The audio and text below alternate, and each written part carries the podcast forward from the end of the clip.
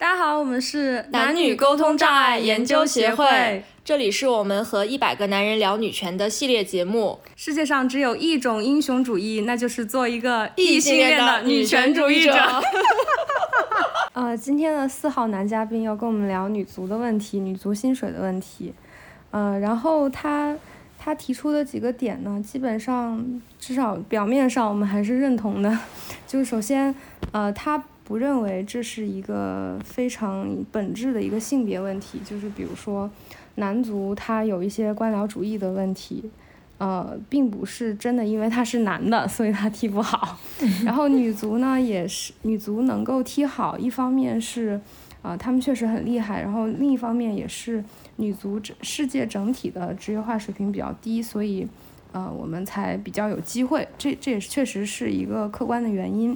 然后再就是，他说了一点，就是，毕竟因为男女有别，所以就是我们这个女子足球运动的观赏性没有那么的强，然后所以它商业化程度必然会比较低。这点呢，其实我作为一个 看足球的人来说，我我也基本上是认同的，就是因为呃，女子足球在速度还有对抗性上确实会像一个。慢动作版的男子足球就是确实没有那么好看，这个我也是认同的。呃，但是我们不同意的地方是，我们不觉得这样的一个逻辑关系是完美的，就是我们并不觉得是因为观赏性低，所以导致商业化程度低，就是它可能其实有一一点反向因果，就是可能正是因为商业化程度低。所以才导致了它的新呃，所以才导致它的观赏性低。因为我们只要有商业力量的介入，其实是有非常非常多的方法去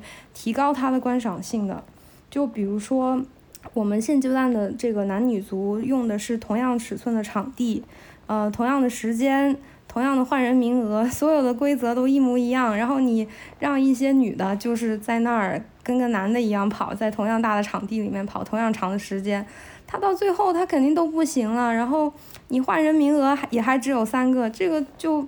我觉得就是它必然会导致观赏性的降低，因为女子就是在体能上不如男子，这个是我们必须客观承认的，因为我们在肌肉的这个 这个这个含量上 就是比他们要低，所以就是这是一个就是说正是因为女子足球的商业化低，所以导致我们没有对它的规则进行任何的改变。包括其实这个转播技术机位的安排，如果它速度慢，其实你可以从远景往近景稍微拉一点，你这个对抗性的质量马上就起来了。就是镜头只要稍微推进一点，它立马就显得非常有对抗性，就非常的激烈。但是这些东西我们都没有在女子足足球的整个转播中看到，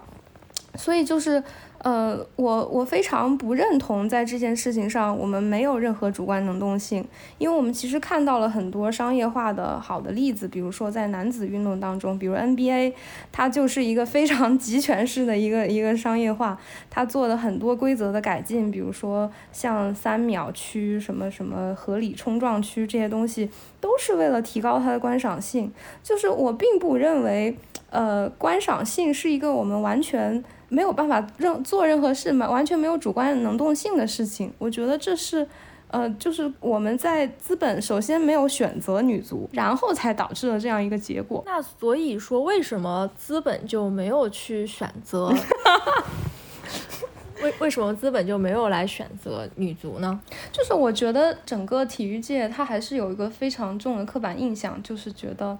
呃，女性运动的观赏性还是来自于她女性的一些特征，就比如说什么羽毛球、网球运动员穿的那些裙子，然后非常对非常 性感，穿短裙。然后可能以前我因为我记得以前羽毛球是不能穿裤子，现在就后来才可以穿裤子。然后然后比如这一次奥运会，我们国家队的呃那个女子运动员基本上都是穿的裤子。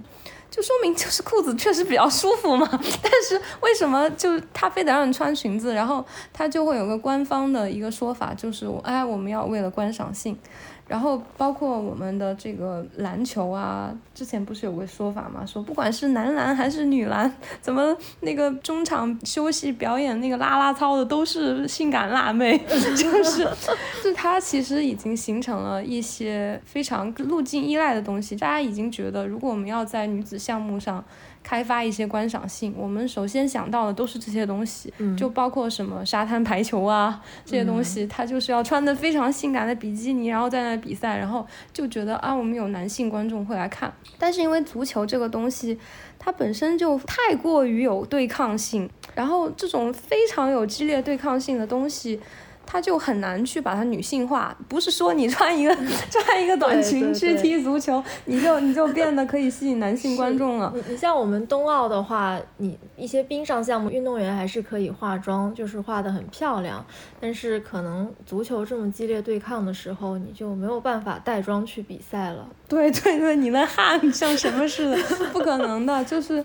对这个东西，导致我们在进行一些女子运动商业化的时候，我们其实忽略了这个比赛本身的竞技性，然后我们把女性当做一种，就是用一种男性凝视的方法去看待它，然后这就非常影响我们女子运动的商业化。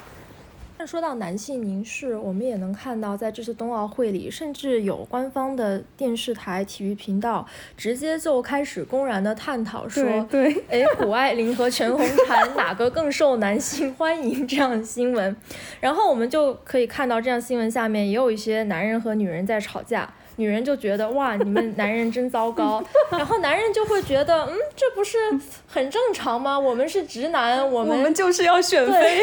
我们去 随时随地选这些女明星，你们女生不是也成天歪歪男运动员、男明星吗？但是我其实对这样的事情非常非常，我觉得非常非常糟糕的。我们作为男人、女人，我们可以对异性有各种各样的 YY 啊、想象啊，我觉得这是非常正常的，不是说你有这样的想法很糟糕，而是说我们在这样的一个公开的场合，尤其是一个体育频道，我们去讨论一个女运动员的女性魅力，这是一件极其极其不礼貌的事情。因为在这个时候得体的，你应该去讨论这个人作为一个运动员，他做了什么，他的专业素养。你去讨论他的女性魅力，你就相当于是在骂人，你就相当于是否认他的这个职业素养。也就是说，这是一个公欲和私欲的问题。但我在想，为什么我们会出现这样有一些男性他公欲私欲不分呢？就是因为女性长时间以来她只存在于私欲里面，女性形她的形象、她的声音、她这个人，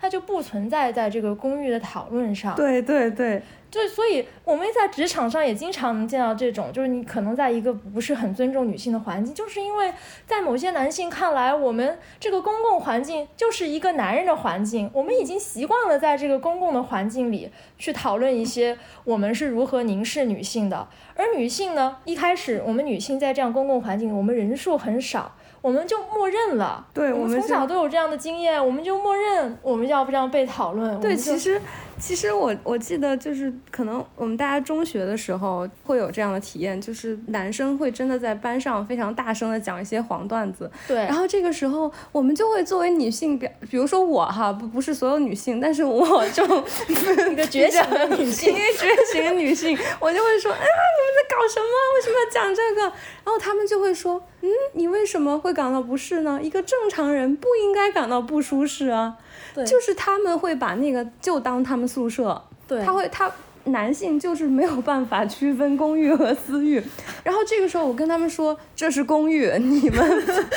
不可以在这里讲黄段子。然后其实可能要经过非常长时间的一个斗争，最后他他们出于对我个人的尊重，放弃了这种他们认为他们本身应该拥有的权利，就他们觉得是一种让步。但是我想说的是，这不是一种让步，这是一种礼节。对，这就是一个礼貌。但是。但这这就引申出还有一个问题，就是当这样的事情发生的时候，男性就会用一种，呃，狗咬人的人咬狗的逻辑去反驳你，他就会说，哎，那你也可以讲啊，你们女生也可以讲啊，我们没有意见，这个就是典型的狗咬了你，你就要咬回去的，他是这个意思，他是说，呃，这个狗，他说。哎，你也可以咬我啊，所以我现在要咬你，就就很无语啊。对我我都不想解释了，就是如果有人觉得这个合理，那真的去咬狗吧。